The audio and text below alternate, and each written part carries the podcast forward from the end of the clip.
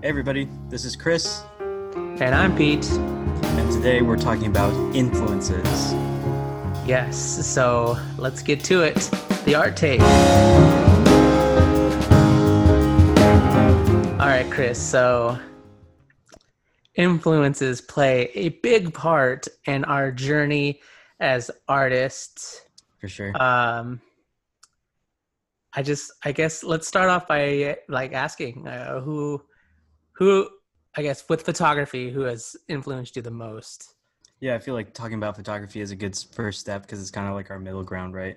Indeed. Um, like my big photo influences right now, I would say I'm going to name four. I don't know how much how in depth I'll talk about them, but Henri Cartier-Bresson for sure, Robert Frank, Lee Friedlander, and Rebecca Norris Webb are kind of Yeah. my favorites and the people like I try to emulate or have taken a lot from their work for sure.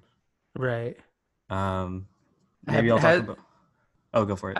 have those um, photographers dictated your uh, your choice in taking up street photography or portraiture or landscape or anything in particular or is it just everything sort of happened organically Um, I would say they definitely played a role in how I developed like throughout my photography. When I first started, I don't think I really I studied up on like the history of photography or anything like that.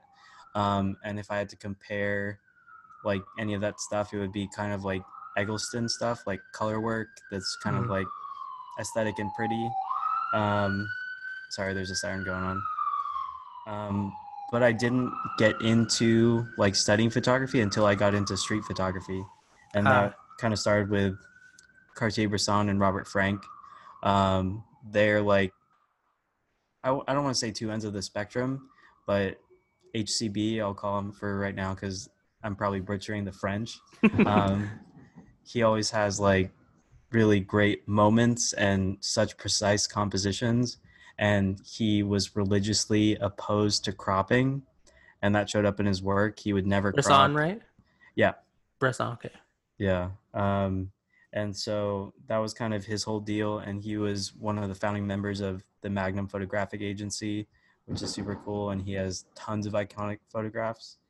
Um, robert frank is he's not really an opposite but instead of the clean like narratives he uh, is one of the most prolific photographers to portray um, life kind of as with all its ugliness i would want to say um, and in an honest way and it was very controversial at the time um, and it wasn't even his project the americans wasn't even considered fine art photography by a lot of people and it was Mhm. very controversial yeah Um, it's like the color black and white sort of thing right Yeah, exactly.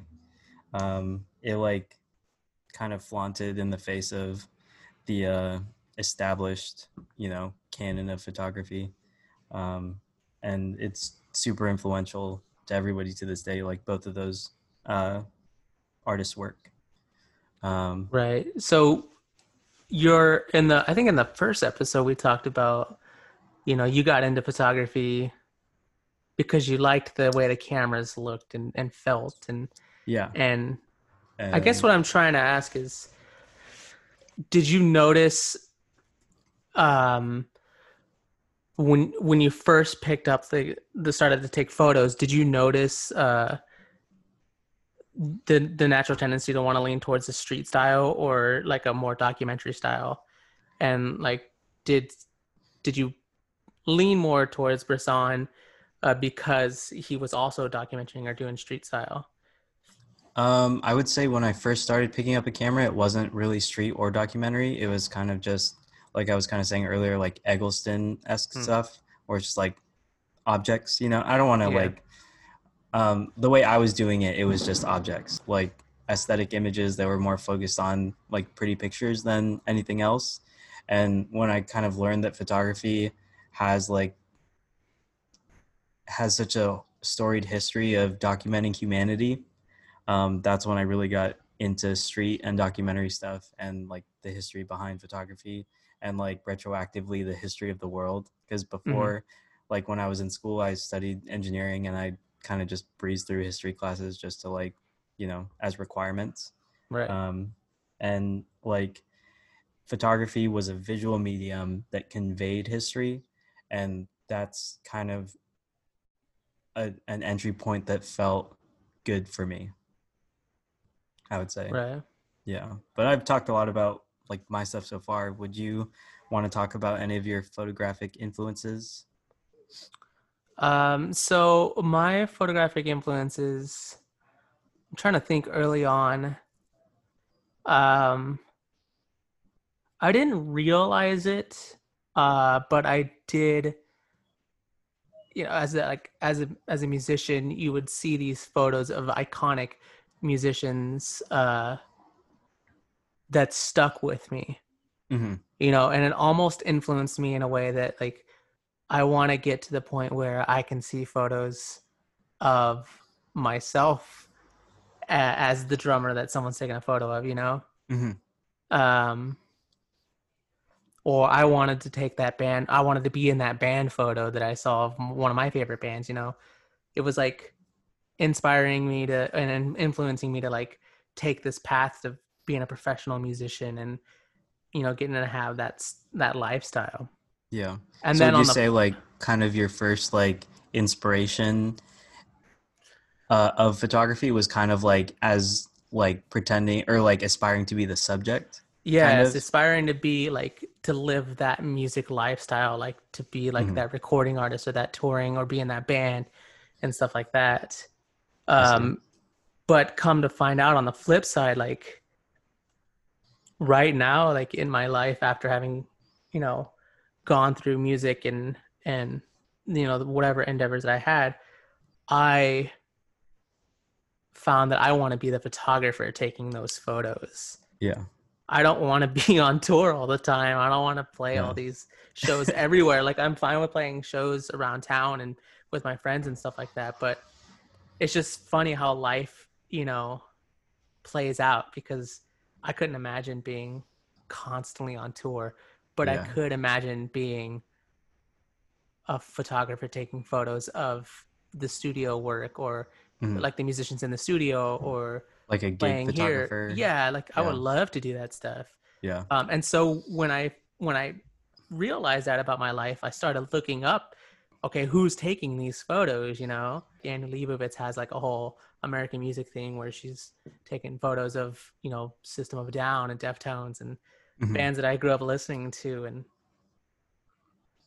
like those are like the first types of like photographers that really got me to think like, man, I I really want to do portraiture Mhm. band photography or artist photography. That's cool. you know? I especially like the uh the idea that it's kind of like like you have like a view for how your life is gonna go, and then Yeah. like it kind of you were kind of right, but also like a little bit wrong, you know. But it still like ended up like in a way that was like kind of close. It's like poetic in a way, which I think is pretty yeah. cool. I mean, it's like iconic photos like that Janette Beckman took, like seeing those photos and like looking back at it, like I can definitely see how that's influenced me in my portraiture career and how I wanted to, you know, give the artists that I knew uh, the opportunity or the chance to document their work or what they're going through and hmm even if they wanted to use something just for their website, you know. Yeah. Nice. Yeah. Cool. Um, I'll just like finish off my list because I wrote four down with like Yeah. um, just like little snippets. Um, I also have uh, Rebecca Norris Webb written down and Lee Friedlander. Um, Rebecca Norris Webb, um, she started off as a poet and kind of developed her photography career alongside uh, her husband, Alex Webb, who might be more well known in street photography circles Mm. um they but they've both done like really great work and i think it's kind of a is it called a hot take if i have like a controversial opinion Maybe. i think i think it's a hot take that i like Uh-huh. rebecca norris webb's work more than Alex Webb's. So all the how, like, how is that controversial? I there's a lot of Alex Webb stands out there. Yeah. He's like pure pure he's not pure photography, but like I don't know. I think I think it's controversial. If I asked like 10 people, I feel like 8 of them would prefer Alex Webb to Rebecca Norris Webb. Do you have an opinion Hmm. on that? Are you familiar? I don't. either I'm not work? familiar with either. I mean, I might Okay. be, but I I don't know for sure. Okay. I'll send you some stuff. That might Yeah, be check it my out. my art rec at the end of the episode. oh, So- perfect. Yeah, if you've been following along with our episodes, every every episode we recommend each other something to check out, Yeah. um, and then we when we reconvene on the next episode, we uh we kind of hash it out, say what we like, what we dislike, what we understood, and what we didn't understand, and I don't know. You can also join in. We have an email address, uh, thearttake at gmail.com. Um, and if you want to check out our art recs and have anything to say about them, we gladly welcome any ideas, any emails, any DMs. So Yeah, let us let us know what to check out. yeah, we want Always your takes help us. also. You know, Um, uh Bresson, I ended up looking up uh to see if uh Bresson did stuff other than, you know, the decisive moment, I think is what he's like most famous for. Yeah. Um and his like documentary style uh photography and uh he does have a full book on portraiture. Yeah, I have that one. Yeah, and Did, wait, did I lend it to you or you lent me the drawings book, right? I lent you the drawings book. Okay. I actually But have, I actually I think I saw that you purchased it and I was like, "Oh, I got to go get it." yeah. Wait, do you have it too? Yeah, I bought it. Okay, cool. Yeah, it's called Tete. I don't know how to say it in French. Tete a tete. I don't know. Mine right? just says portraitures. Oh, wait, let me grab mine really quick. It's like literally in arm's reach. All right, I got it. This is what it looks like. Uh, this the same book no? no? let me go grab mine. It's within arm reach. too. Okay. Oh, wow. What? I bought this at a used bookstore at Battery Books in Pasadena. Oh, interesting. Um, he is the guy who owns that bookstore is really into supporting the local music scene. Mhm. Um, so a lot of my uh, photos of live music um, are taken at his bookstore. So we just talked about um, Rebecca Norris Webb and how I think she's better than Alex Webb, which is probably sacrilege. I just wanted to talk about one thing about Lee Friedlander is like just like the sheer amount of pictures he took and books he made. I think he made like 70 books so far and they all like are like not books that I would make. They're all kind of like a subject and only this one thing and he kind of like uses that subject to play around with Mhm. how he can push that boundary. So the the one book that I have is The American Monument, and Mm. each of the pictures in that is an American monument. Um, and there's a lot. It's like a huge book, um, but there's so many good pictures in it, and it really like speaks to how you can take like one subject and like really push the creative boundaries of it. Right. Yeah. Does it? Uh, do you find that like that sort of uh, I guess inspires you to to want to take multiple angles or multi like come back and photograph you know the same things over and over again or It's more that when I see like a type of picture that I've taken already that I like the like thought process behind, Mhm. I'll commit like whenever I see that type of picture, I'll I'll usually take that opportunity. So there's like pictures of like even my friends point out like I like putting my shadow holding things or Mhm. like my shadow in juxtaposition with something on the ground. And that's something that I definitely picked up from Lee Friedlander. oh yeah That's cool. Um, Yeah, and just like the um the lack of shame of like keeping like I also like flowers a lot, so I take a lot of different pictures of flowers and Mhm. just like kind of like letting go because my tendency is always to like never tread over like stuff that I've already done before. right Um, but like the challenge of doing that and making it interesting is something that I I learned in part from Friedlander for sure.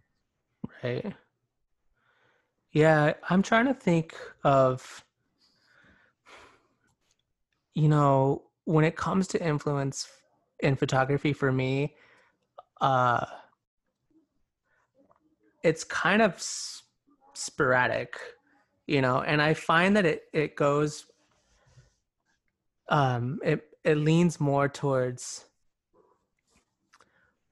I guess I guess what I'm trying to say is my original influences were there because I wanted to learn or maybe connect with the old uh, photos that I had seen before I even knew what photography was. You know, I just knew that I liked photos, or maybe I just liked Louis Armstrong and I like seeing a photo of him, or you know, or like I said earlier, like I liked looking at photos of you know the Deftones on tour and stuff like that.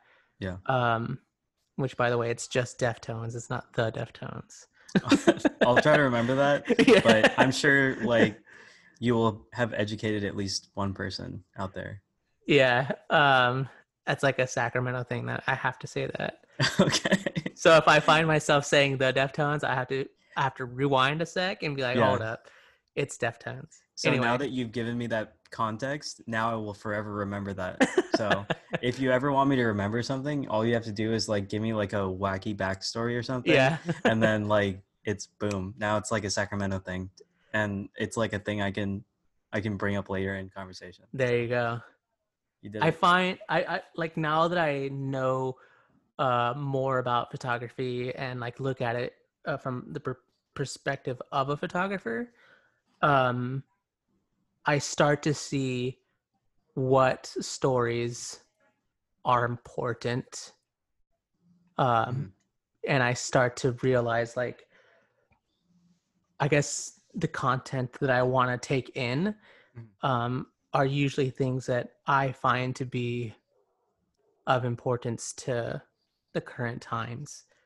You know, so a lot of my uh when okay, so I think I in the last episode I talked about my first um and only class with photography was a black and white photography class. Yeah. Um that was I think uh I think that was a couple years ago, or maybe it was yeah, it was a couple years ago. And immediately I was like, okay, I'm gonna start looking up uh, things that I like, uh, subjects that I like, right, and Mhm. like hip hop or bands or music and stuff. Um, and then I came across Jamel Shabazz, uh, and seeing his portraiture work and the way in which he documented his community or you know that culture in the 80s and 90s and, and, like the 80s and 90s and that is like so inspiring to me and that's just sort of like this is the kind of stuff that needs to be seen in the world right now this is the kind of stories that need to be told and so that immediately just kind of influenced me to sort of figure out what kind of story I want to tell with my photography. Mhm. Um, it may not, it's not the same story, obviously, you know, Yeah. uh, but that's don't the point. be. Yeah, that's not that's not the point. The point is like I'm starting to because of the Sh- Jamel Shabazz work and the Gordon Parks work that I saw, like I'm start, starting to think about what I want to show, how I want to show it, who I want to show it to, Mhm. and what kind of story I want to tell when I show it to that person, you know? Yeah, and how it like fits kind of into the context of your own life, kind of. Exactly, you Yeah. know? Because what you're describing to me is kind of like not necessarily the subject matter or the pictures that they took were necessarily what you want to do, but you want to like carry that into your own work, like sort of the intent and like the uh the ability to document like the things that they found important. That's something you want Exactly. to implement. Yeah. Exactly. Huge. I would say sure. the biggest influence, uh, I guess Jamel Shabazz uh, enabled that click in my mind. You know, Yeah. like I knew I wanted to photograph artists. I knew I wanted to help them with their journey in with their website or like I was saying Mhm. earlier with their studio work or just showing like their process. Yeah. Um Or even But- just their visual representation. Yeah, exactly. But when I saw like Jamel Shabazz's work, that clicked. Like, okay, this is what I want to do with my photography. Yeah. Like I cool. want it to represent something. I want it to tell a story. And at the same time, I don't know if I want to show everybody. You know, I don't know if I need to show everybody my photos or Is that something all that, that, sort of stuff. that Jamel Shabazz did? Like, did he not publish photos, or was he like discovered later in life? Or No, he he published. You know, he has books. He has a couple books. Um, he has one. Um, I can go get it for you and show you. But I think what I'm trying to say is, I see it as as a spot on representation of his community, Mhm. and he told a story. So he tells the, those stories very brilliantly with his photos, and so I use that as a way to to to analyze how I show people my work. You know, I like if see. I re- like I just I just I just created a whole, you know, zine that nobody will see except for the people that are in that community. Yeah. Like in the in the photos even, you know, Mhm. because I want it to represent that little part of my life and I want people to look at it and be like, "Oh yeah, this is how I remember it." yeah, You know. see. Yeah, I, I guess that's it's kind of it's it's not a, like it's not a direct influence, but Mhm. influences you aren't. thinking. You know, yeah, yeah. It got you like on the path to thinking about your photography in a certain way. Exactly. cool. Yeah, Yeah. because that that part of it like definitely stood out to me when you said like I only want certain people to see, like I don't have to share it, you know. Yeah, And yeah. I was wondering if that was like it was if it was like a Vivian Maier situation. oh, one hundred because I'm not too. familiar. Yeah, Yeah, that's cool. yeah, that was like the second biggest influence on my photos. You know, I was like, yeah. you know, I I discovered Jamel Shabazz because I'm a huge fan of like '80s hip hop, '90s Mhm. hip hop, and and that whole scene. Mhm. and also like his tones and the way he used like like the film stock he used like i've tried to research like Mhm. but his tones are just like amazing you know i can look at those photos for the rest of my life Yeah, and love it you know and very cool. Well, now I have to look at it.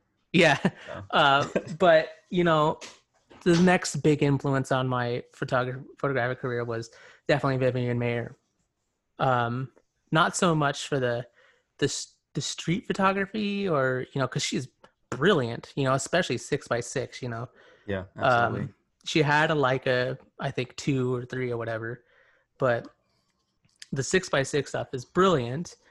But what stuck with me the most is How low key she was. not just that, but just how much I reflected on why I'm taking photos. You know, am I taking photos to show people? Yeah, You know, and established, you know, five minutes ago is like, yeah, I'm taking photos to show certain. certain people, right? Where she just took photos just because she loved taking photos, you know? It was like a way of life. Yeah. Yeah. And for those of you who might not know who Vivian Maier is, she's kind of like a legend almost. you know, like Yeah, like she's this like, kind of like a lore behind her, you know? She's like the quintessential undiscovered artist. Yeah, exactly. Yeah, where um like this random dude found or bid on a Hmm. trunk full of her negatives in a estate sale type auction or like a storage container type auction and Mhm. he he didn't know what was in the crate or the the chest he opened it up and it's a bunch of negatives and he ends up scanning some and he sees that it's like really great photography Mm, yeah, brilliant. from yeah. Like the 70s is that when she was I'm I'm pretty sure. I'm pretty sure, yeah. Yeah. yeah Like and- like late 60s, 70s, 80s, yeah. yeah. there was a documentary on netflix called finding vivian maier and it's elsewhere now um, but Yeah. it's it's a really good to check out because it kind of like speaks to like nowadays like everybody has a platform where they can share their art but Mhm. that wasn't the case throughout most of history and like you kind of had to like follow the whims of either the fine art world or your local community in order to get like some sort of platform or audience but now everybody can hop on instagram and like have some sort of audience like almost like instantly um, Yeah. so it's like a really inspiring story of just somebody making stuff because they wanted to and being really fucking good at it too. Yeah, yeah, that's easily those two are my like biggest influences photographic. Like when I started figuring out that I wanted to be a photographer. Yeah. You know, Jamel Shabazz's work is extremely important for everybody to to look at and Mhm. view and take in and respect. Um but I I almost want to believe like some of his photos were meant for uh his community only, you know? Like I Yeah. I, I don't know for sure, but like I take it as like he took these photos to show his community that they're represented, you Yeah. know, that they're they mean something, you know. Yeah. Um and that's sort of the influence that I take from from those photos. Very cool. Yeah. I like how when I was talking about influences, I was all talking about like the pictures, you know, and like like the forms of them and like the Yeah. the elements of them. And you're like talking on like a whole nother level about like like I don't even know if this is what the guy wanted, but it's what I you know. I don't Yeah, know. I think- these are these are really Yeah. cool uh, opposing takes, which yeah, everybody has their own take and I guess that's the point of this podcast, right? Like exactly, yeah. Everybody has their own opinions and takes on on everything, right? Yeah. Like it's- we yeah. and it's oftentimes it should be more than I like this thing or I dislike this thing, Right. you know, or it makes me feel good or it makes me feel bad. Like there's a lot of nuance and right. opinions and takes, we like to call them. Um, and I think like part of the reason we started this podcast and we continue to do it is because we we like to normalize like this sort of like kind of deep discussion into topics. Like it doesn't have Mhm. to be art. If you're passionate about history, like history is more than this happened at this date and this Right. happened at this date and then this happened at this date. Yeah. And like if you're into like I don't know, I'm blanking on a subject. but like things have more depth than Right. people like to give them credit for. right. And, and- you know, in both both ways, like your take on influence is is just as legitimate Exactly. is my take on influence you Yeah. know and and it's also because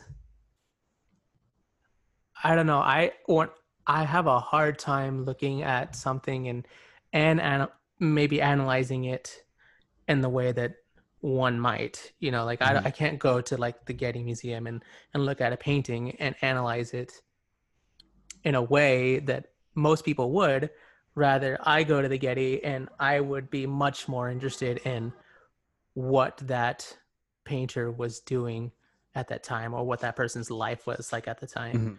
Yeah. um You like What- look at the dates and you like take it seriously.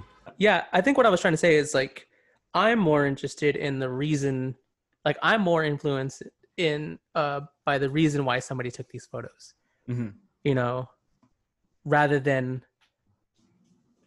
i don't know i almost want to rely on yeah i almost want to rely like on like myself i want to rely more on on uh i guess we're going to talk about this later but like the influence from my family or my friends or, or the reason why i'm taking the photo like that will dictate or benefit me more than any type of technical uh study i've ever done in my life Yeah, for sure. And coming from a visual arts background, I find it like very useful to kind of like pick apart like the visual aspects and elements of like Mhm. a piece or like a composition or a photograph or like something that I can like Right. like a drawing something that I I know like I can see the gears inside and how they turn Mhm. and that definitely helps me when I'm creating stuff because I can just I can rely on it like in the back of my brain to just kind of facilitate what I do, you know? yeah and with your with your photos like it's it's so effective you know because like they tell stories you know like your photos yeah, Yeah. tell a, a lot of story and it's almost fun to like like we've done uh photo critiques together like we just Yeah. did like one just earlier today. yeah just today and it's I- kind of it's kind of nice to like see somebody throw up a photo and not have the backstory you know and Yeah. kind of like think of it in our in our own way i guess i don't know for sure. And just like critiques are like kind of like an offshoot of what we're doing here, where Right. instead of like we're analyzing a specific thing. We're kind of just like talking about like our thoughts on certain things. You know, Mhm. it's like a similar kind of discourse where it's not just like, yes, I like this picture. No, I don't like this picture. It's like maybe I don't I like this, but I also don't like that. And Yeah. like and there's a lot of different opinions in critiques or at least in good ones where like there's no right answer. Like you were saying earlier, like every approach is valid as long as like it's not just some reactionary thing or like to get a rise. And, yeah, yeah. like i yeah i just i'm the i'm the type of person that maybe i just don't know how to i guess i i just said this but i just i just don't know how to analyze something Yeah. uh with photography yet Mhm. um in a technical way you know i mean i, And- I know technique like it's like oh rule of thirds and yeah. the and the spirally thing what do they call that golden circle yeah, yeah, no, yeah. golden ratio there we go is it golden ratio Fibonacci sequence. the golden compass They're the same thing. yeah, it's it's something. It's not Yeah. important. I just like I don't know. I'm more fascinated in in uh, finding out the backstories. Yeah, which is like, and I don't think people should feel obligated to kind of like temper down like their instincts in order to like fit into a certain scenario. Because I think Right. like with open critiques, like everything is valid and like feelings are valid, opinions are valid. Like just because you don't have like sort of the tools to like pick something apart doesn't mean you don't have like feelings about it and like they don't remind you of something else you know Yeah, and just because like if you like keep yourself from saying stuff like that it could like in turn like block a whole like new discussion you know like you Mhm. could bring something random up that you genuinely feel and Mhm. somebody could like attach to that and kind of like bring it bring it like to like some sort of conclusion that's Mhm. helpful for like the artist who presented the work and helpful for the people who are discussing it so yeah, for sure, one hundred percent. so we want to hear your takes Yeah, on anything yeah, for sure. yeah Um, right so I, i, think we've to. yeah we've done a lot of like artistic influences right hmm and i know there's like stuff that you definitely wanted to hit on Yeah, I just wanted to talk about influences we get from our friends and family, and to an extent, uh, teachers and coworkers and um, colleagues, and you know yeah basically sort of like non-artistic influences right Yeah, Yeah. yeah, sort of. You like know, personal yeah, personal influences and how they sort of dictate uh, how we share our work, who we Mhm. share it to. Like I was touching up on earlier, you know. Yeah. Um, even down to like, uh, I know uh, you chose to shoot panoramic for Thanksgiving last year. I think, right? oh it was christmas Christmas, right? Yeah. yeah And it's like, what, what influenced you to do that? I guess you know.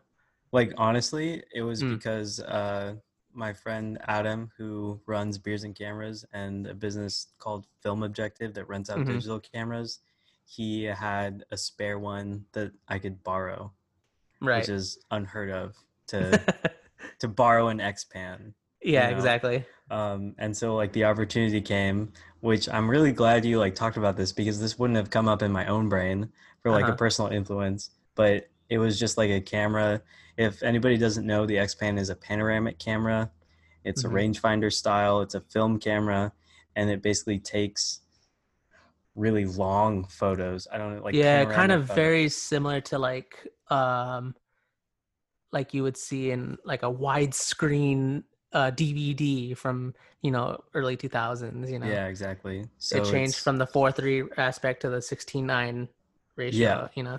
It's close to that for sure. Yeah, I'm Yeah. not sure exactly, but they're basically just like if you did a panoramic on your phone, it just takes Mhm. that in one go. Right. Yeah. So um, I borrowed it over Christmas because Christmas is always a hot spot for my photography because I hang out with my family in Las Vegas Mhm. most of the time, like barring any kind of natural disaster or pandemic. Yeah, pandemic. um, exactly. um, so um, it was a panoramic camera, and I I shot maybe seven or eight rolls through it. Um, and like like Pete was saying, it was kind of just like the influence of my personal life at the time, like who I was like communicating with and organizing events with on a daily basis to kind of like open the door to uh to use a different kind of tool or camera. So that was really cool. Yeah. Yeah. Um, do you find that when you take photos of your friends and family, they're different than just like your regular street photography, like day in, day out kind of photography? Um, I would say now yes, because my day in and day out photography is all me just by myself. right. Um, but ordinarily, I I feel like no, Mm. because like the way I see my own photography is very like journalistic and kind of uh, autobiographical. Like even if it's just like a piece of tissue on the street, it's like a piece of tissue that I I saw while I was walking from this place to this place. You know, Mhm. So I I don't see it very differently. It's just kind of like I was there. I this is what I saw. You know Right. Yeah. um but like the subject matter is obviously different like if somebody Mhm. was like saw those two pictures like a tissue on the street and a picture of my family they'd be like these are worlds apart and i wouldn't Diptych. disagree yeah maybe Yeah. yeah um but i wouldn't i wouldn't disagree with that but to me personally it's not but i'm Right. like in the middle of it i'm like behind the camera you know Right. so. So the approach is the same, and yeah. Yeah, it is. It is like largely the same, and I like to allow a lot of uh, space. Um, And like I was saying before, like kind of like place a space to like push the boundaries and kind of like have a free form thing where I don't pre-visualize um, what There I'm going to take. I said it okay, I think. I feel like you have like what kind of um, personal connections or relationships like influence you the most? Or what's what's kind of like the first one you remember? Um. and it doesn't have to be about photography. It could be like drumming too or like music or any of the other like being in food. Um, I think the biggest um, influence um, I had was when I met my two best friends in high school. Um, I think that's when I sort of realized that it was okay to listen to many different genres of music. Okay. You know like and it also like they had such a huge influence on my musical career and my like my interest in music. Like once i met them i was like i don't want to just listen to the same things anymore. Like i i am actively seeking different um genres or even different types of art too you know? Mhm. so basically what i'm trying to say it's all their fault. That you're like this. Yes and i'm like this. Thanks. But i think it's important to like wait wait wait. Do they listen to the podcast? Yeah they do. They were the first Okay, two good. of my friends yeah yeah they, they hate it but you know. No just kidding. Uh no i think it's like you know it's very easy to get stuck and like oh i just listen i like this and i and this is the only thing i'm gonna do now but like yeah. you know like those the, like the friends that you have sort of help you open and broaden your horizons and stuff like yeah that right? and keep like an open mind. Yeah for sure. Yeah. But Can i admit like something to you right now? Go- go ahead So like I feel like you have like this really open mind with music where you're like open to everything. Mm. And for me, like I think you might like like me a little bit less when I explain this, but I've been thinking about this a lot. Um like I've heard this thing where like you use pictures or like art to decorate space, right? Mm. And like you use music to decorate time. Have you ever heard that? uh i Like a haven't of that. I haven't heard that I very That's much resonate with that. Where like when I'm into like a certain like genre or like subgenre or something like that, like that's like I hate using this term right now, but I'm gonna use it. It's like my aesthetic, and I use like finger quotes with that right now. And while I'm like into that right now, I like don't want to like decorate my time with like anything else. You know, it's like Uh-huh. really hard for me to like pick up on something that somebody's like recommending to me if I'm not like in that like headspace or like if I'm not actively decorating my time right with that stuff. So yeah it's just like a thing that like when you started recommending jazz to me, I was like uh, I really want to like uh-huh jump into this, but I like it's not where I'm where I'm at, you know. right As if like I'm only at one point, you know. Mm-hmm. So Yeah, you know, it's interesting and that's very, very legitimate. You know, like that makes total sense to me. yeah. Um, I Even think the reason, how you how you process it, right? well, I think that's sort of how I was before I met these friends, you know, um, especially with music. Uh, I mean, I always, you know, my parents always listened to different genres and stuff like that, but when it comes down to it, like my parents were very much the R and B, hip hop.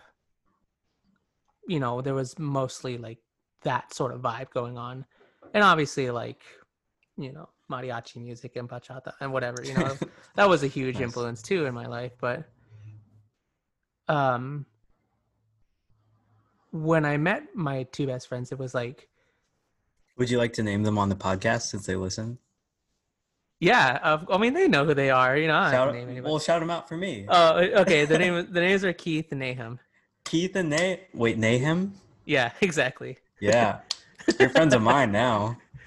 Well, okay, so this is this is what I'm trying to get at right now is um I had that same mindset as you had, I think when I was when I was uh before I met them.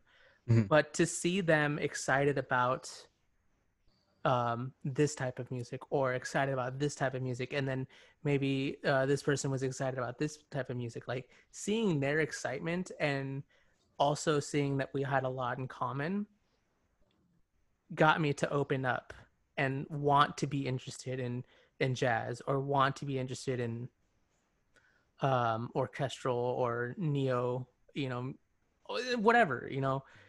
Like just seeing their interest and how excited they got was uh, more than enough for me to be like i want to listen to that too Yeah. you know like the and I think that's- to like do it. Yeah. yeah and i think that's very crucial and that's like you know that's that's like a essentially what i think influence is you know like maybe you don't have a the headspace to listen to jazz right now because i, I don't know this is just a hunch but maybe nobody else in your life listens to jazz Yeah, you're right. Yeah. Yeah, I can't think I don't know. person. but see that's the thing like i i can totally relate to that too you Yeah. know like i have moments where i don't want to listen to jazz like i recommended thelonious monk to you for a very specific reason but Mhm. when was the last time you heard me listen to thelonious monk I don't not know. gonna happen not gonna happen like I, I don't even i'm not gonna i'm not gonna You actively listen but there's a specific you know at in Yeah, that yeah. episode there was like a specific reason why i, I Yeah. you know mentioned him mad. yeah but you know like i i yeah i think it i think uh that sort of seg like that could sort of segue into uh, this youtube series that we're going to try to do is helping each other uh see things from other like perspectives or like yeah. We're chris is well, going to help me you know Yeah, we're gonna try to like try to teach each other like the skills that we each separately have acquired. I think that's yeah good yeah. And kind of like we both are um, passionate about teaching in one shape shape or form um, and we're to try to use a visual medium to uh, sort of facilitate that learning so. Yeah, yeah, because it's it's exciting to see other people excited about something. Like that's when I like, that's when I like start to gain interest. You know, I guess. yeah and that's my- directly related to influence. I think. For sure. My first idea for you, for like what I'm going to teach you, is probably going to be like to draw a tree. Well, I'll, I'll let you pick. Actually. oh no, Like, because we had the learn to draw? broccoli thing. Yeah, like the trees are broccoli. yeah, because all my trees are that? broccoli, man. Yeah. I think that was that was either episode zero or episode one. Okay. Well, if you remember it, it was episode one. If you've listened to everything this far, in which case you are a day oneer. and we appreciate Yay! The day one Uh, edition. Day one edition. um, what's what's your first thing for me? What are you gonna school me on? I I think I'm going to I mean, I guess I have to right now. Like I have to like You don't have Like- to do anything. this is true, but all signs are leading towards me showing you why jazz sucks. I mean, uh it's, it's cool. okay, same thing, really. Um, yeah, I'm down for sure. um Um, and that'll be a talk- fascinating episode, I think. I think so too. Yeah, and I'm I'm determined to um be genuine and honest with you about stuff. Yeah. The nice thing about along. is the, the nice thing about it is like I don't expect anybody to like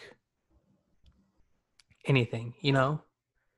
yeah, um i am like i want people to like just go into it like with open openness like i'm not even sure a lot of the times i'm not even sure i like jazz you know and that's like Yeah. honest like honest to god truth uh, you know yeah. Well, it's like um a whole genre of things, right? right Like I don't like all street photography. you know, correct correct yeah but I I Um, get I think I understand your intent with that statement.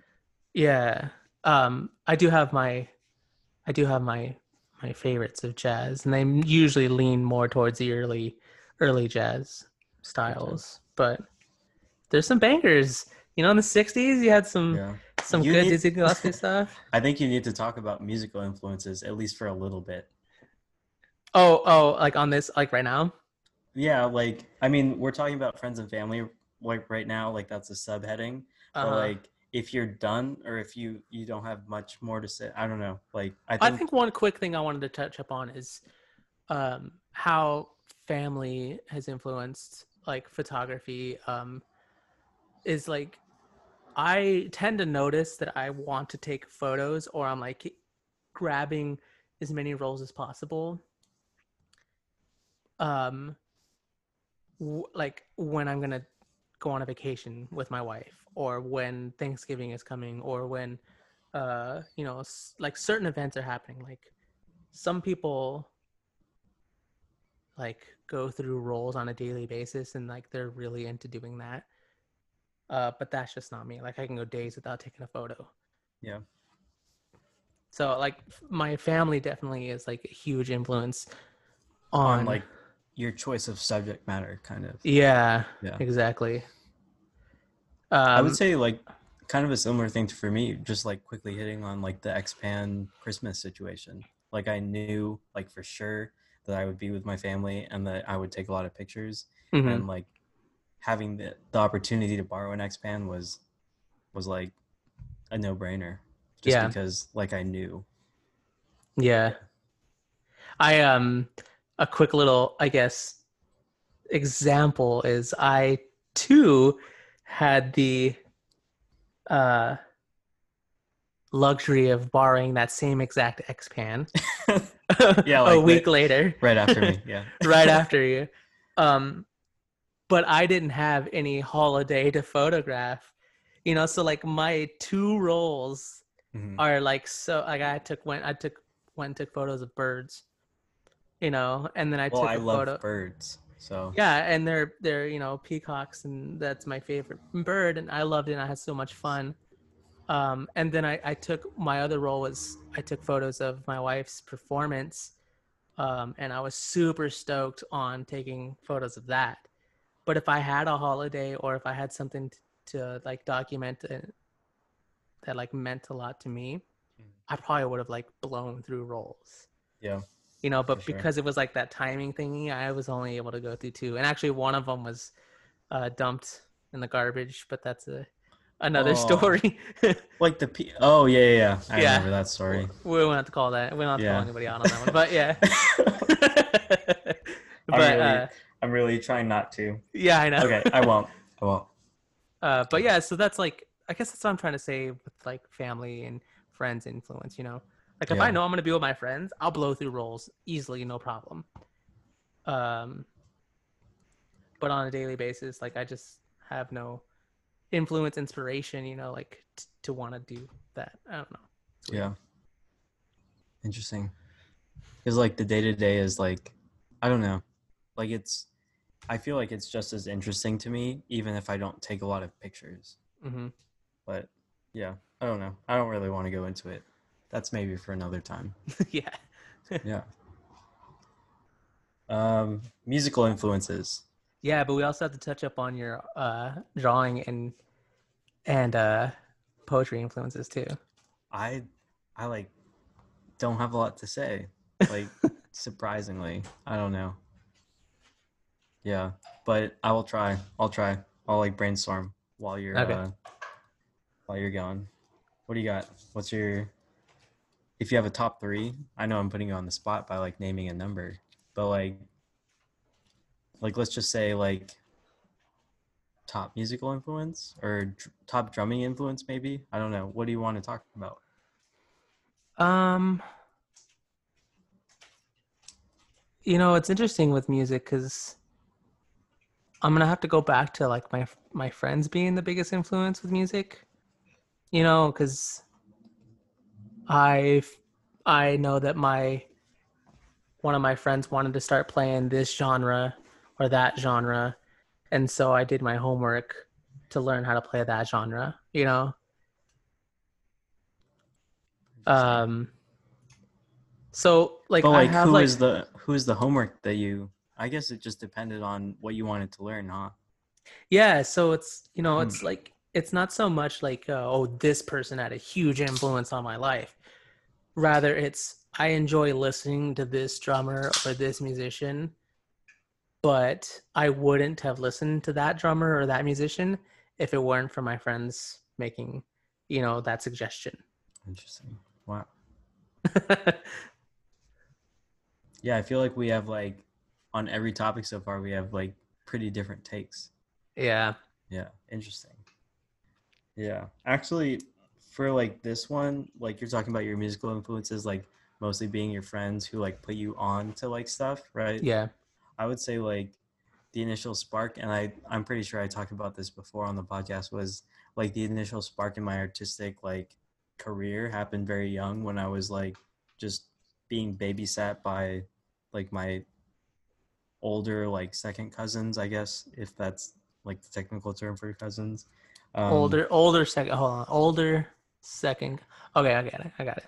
Yeah, like in in Filipino families, like whoever's like like a generation above you is an aunt or an Ah. or an uncle, and like Mhm. everybody your same generation is either your sister or brother or a cousin. Like that's Ah. how I see it. Uh-huh. Um, so it was just like my older cousins. Um, uh, but like that was like the initial spark for like all of my visual art stuff was just like the environment of like being able to like draw and like learn to do that from a very early age. Um, and that's, I think it's like very similar to kind of like music yeah. stuff. Like just like be open minded and not have well mine might be a little bit different because I was like a kid and it was like just an open space for me to like have fun and like make something on paper with a pencil or a pen and it kind of just like grew from there like very Right. organically so Right. yeah, that's like my main drawing influence. I wouldn't say that I like have a lot of visual art that I try to emulate. You know, like I don't have any a lot of like drawing heroes, you know. Right. I'd rather just do my own thing. And like it probably looks similar to a lot of people, but I'm not really concerned with that. Yeah. Yeah. That's good. And Yeah, I then like the that. poetry thing, I'm like a total new bat and I, I barely know, um, anything about poetry, and I just kind of like write what I feel and make it sound nice. To my was there like was there like a poet or a poem that sort of led you to want to you know put pencil to paper or pen to paper well, like as I mentioned, like kind of at the top, like Rebecca Norris Webb like started in poetry, and Mhm. like kind of hearing. I I listened to um, a podcast called the small a small voice, hmm um, hosted by Ben Smith, and he did an interview with both Alex Webb and Rebe- Rebecca Norris Webb, and they were both talking about like the poetic image or like the connection between like poetry and photography and how similar they are in terms of like kind of like showing things or like Mhm. explaining things but also like not um like how yeah and just how similar of i'm having trouble describing it but just how, s- how similar they are of Mhm. mediums you know and maybe this is something we can get into later but i i really feel that they're kind of like kindred in the amount of truth and the amount of like fiction that they introduce to their works because like pictures like they tell a story but they don't they never tell the full story you know Right. and when you tell a poem that's kind of like or when you write a poem or like speak a poem a narr i don't know um it's Act out a poem. yeah sure whatever however you want to do your poem Yeah. um it's like this version of reality that's like mostly fictionalized or i don't know i don't know if i i also don't have the language to like pick apart photography but i know english so I just- I don't. i have enough um but i don't know i see them as as sort of like kindred art forms you know, my wife's father uh, was a poet. oh really i Yeah. i really dig that poetry could be a career like Yeah. in the before times yeah. was he like a professional poet or like he did poetry on the side while he did something else Well, he was also a teacher. That was like his main gig, and he was a phenomenal uh, builder. like he built he built his own houses and stuff. oh like a construction person There we go. Yeah. Yeah. Um, but he um, had a very uh, a very unique take on on poetry, and he loved to do it. And I, I'm I uh, I was only able to see him do a couple like uh, uh, like speak readings uh, yeah of his of his poetry, but he was uh, known to be very animated Uh-huh. um, and very fantastical. You know, and yeah that's some something that like i really respect about poetry is that like the delivery is almost everything you know right. and it like kind of has to fit the poem because there's like slam poetry which i'm i don't have any like knowledge of or inclination of doing but like the kind that i like is mostly written and kind of like you know it's like facilitated in a different way hmm and i think that's like it's kind of like choosing mediums for like a art project um but i think like the delivery or how it's presented is everything with poetry Yeah. and that's something that i find really interesting but yeah uh i don't have much more with influences should we uh, Yeah, I think we said. it up. I think we said a, a good amount of stuff on yeah, we influences. talked actually, we talked a bunch on it lots of takes lots of takes yeah, cool all right yeah. I like. start. I like. Um, I like the dynamic between us on this particular topic. Yeah, it took us two tries, but we finally like hit it. Yeah. I think. Yeah. Cool. All right. So the next part that we usually will go into um, is the art recommendations that we have for each other. Rex. Yeah.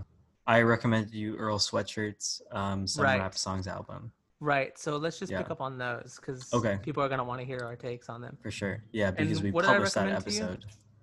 You? recommended to me um, a jazz artist. Is it Bill it- Evans? Yes, it was. Okay. Okay. I need a quirky story to go along with it, or it's not going to stick. um. Like the name. So I think I talked about Bill Evans in in uh, I think in that particular episode we talked about practice and how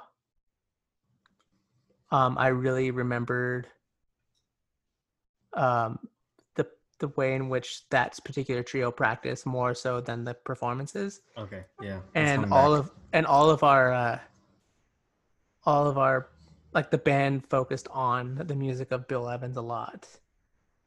And so I recommended it to you because it was in stark contrast to Monk because Monk was really like, you know, ding, ding, ding, ding, playful, you know. Yeah, and he was kind of like, at least what I took was he was more of like a solo act, right? It was Yeah. just like kind of his piano. And Yeah, and where Bill like, Evans was more like a conversation yeah. based, you know, ensemble. Like every instrument was literally talking to each other, you know. hmm Yeah, But- and I definitely like felt the difference in I want to say depth. I don't know if that's the right word, but like Mhm. there was more going on. You know, Right. Like the sonic landscape was fuller. yeah. Is that something that's okay to Yeah. say? absolutely. okay. Because it was, you know, it was definitely later on. Um it's definitely later in, you know, later decade. Um Bill Evans was mostly like he played with uh Miles Davis's very famous record uh, kind of blue, hmm you know. I definitely, I definitely know Miles Davis. So right. I have my toe in jazz. Officially, Which toe? uh, small toe, pinky, pinky toe. the pinky toe. yep. Yeah, and then my recommendation was Earl Sweatshirt, and uh, Yeah. you know, I think I it's not his newest album, but it was the one right before. I think it came out like 28, 17 or 18. yeah, yeah, Yeah. yeah. What I liked was, um, the, you know, it was it was interesting to hear his approach, um, because my background with Earl Sweatshirt, like what I know know of him was uh, Super Rich Kids with Frank Ocean, right? Yeah. and he had like this really like lackadaisical sort of approach to it and um i was sort of expecting more of that in the record hmm but he had like I, I think i said in the in the unpublished episode he had like a really uh mf doom type approach you know it was really technical and it had like a nice uh rhythm to it and uh And like, like, poetic really- rhythm is what i mean highly sampled beats, right? Mhm. And Yeah. kind of like more, I don't know if vintage is the right word, but like Yeah. soulful, like R&B based, maybe. yeah the beats are really i love i like to listen to the beats actually Yeah, absolutely. And there's also like a narrative to his work where it's like a lot of it is like very highly family based. Like he Mhm, talks about his like mom a lot. He talks about his dad a lot. mhm. Um, and actually, like his dad was also a poet, oh okay is which is funny. And like the like one of the last tracks is like a speech um, that his mom is making during like an award ceremony, um, like juxtaposed with like a poem from his dad. Mm. And I forget what track it is, but you should re-listen to that because it's Okay. like I don't know. It's like and he like goes through that theme a lot and there's a song on his first like studio album I think called Doris where he talks about like like there's this weird skit that's going on with a guest where it's like why are you talking about your feelings? We just want to hear you rap. And Mhm. like all of his work after that is like literally just his feelings. yeah. so I don't know. I like really dig like his whole like goal with the um Yeah. I almost said photography with rap and like how Mm-hmm. he presents it and stuff like that. Um but yeah, I'm I'm glad you liked it. Yeah, I Um, dug it. I dug it for sure. Nice. Cool. Should we go into uh the next next episode's uh Recommendations? recs? Yeah. All right. Well, I'm gonna change mine from what I told you during the the unpublished episode to Rebecca Norris Webb and Alex Webb photography. Okay. And Yeah. specifically, like, kind of like, I want to know like what you think, like, if you were to compare and contrast them. Not Yeah. necessarily like what you what's better, but maybe like what what resonates with you more. Um, is there a way you can like send me photos without uh their names attached to it? I can. Yeah. That way I can just like look at the photos and just be like, oh, okay, and just analyze it without knowing who it is. Yeah, You I'm gonna. Do you know what this is right now? It's a. it? It's a PowerPoint. I'm gonna make you a PowerPoint. That's what I'm Oh. saying. It's probably gonna be like a Google slideshow, but nice. yeah, I'll I'll do that for you, and then um, I'll do that soon because the next time we're gonna record is like two ish weeks from now. Um, and it'll give you enough time to like look at that and like form some opinions. And if you want, like research more into each of their like stuff. They also like publish books together, and I'll see if I can get you the one book I have um, of both their work. Right. Um, I think I want to make the our recommendation of Jamel Shabazz.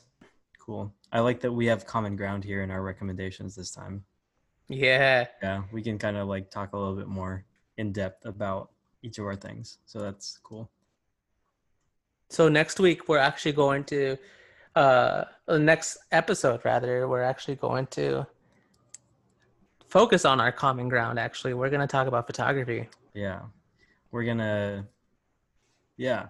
I mean, I'm sure it's a topic that both of us could do like 3 episodes on. Mhm. Um but we were talking about like this podcast a lot and we think that it's it's kind of fun to like revisit subjects that we can talk a lot about.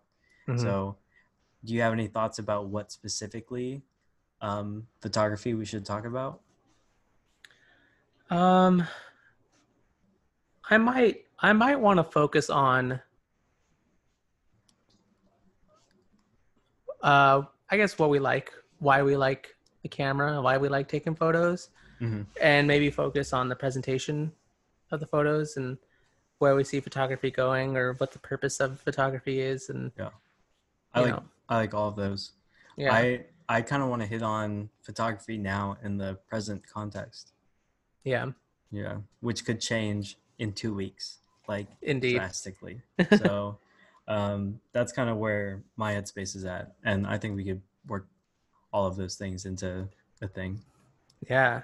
Yeah, for sure. So keep on the lookout for the next episode. We're going to talk about photography. photography. uh, hopefully we can get you the listener to uh, maybe pick up a camera even if it's just your iphone or samsung galaxy s10e i don't know and I also think a lot of, at least a lot of the people that I know that listen know us from photography, and so I think it will be a pretty relatable thing for Yeah. Our current viewer or viewer listener base.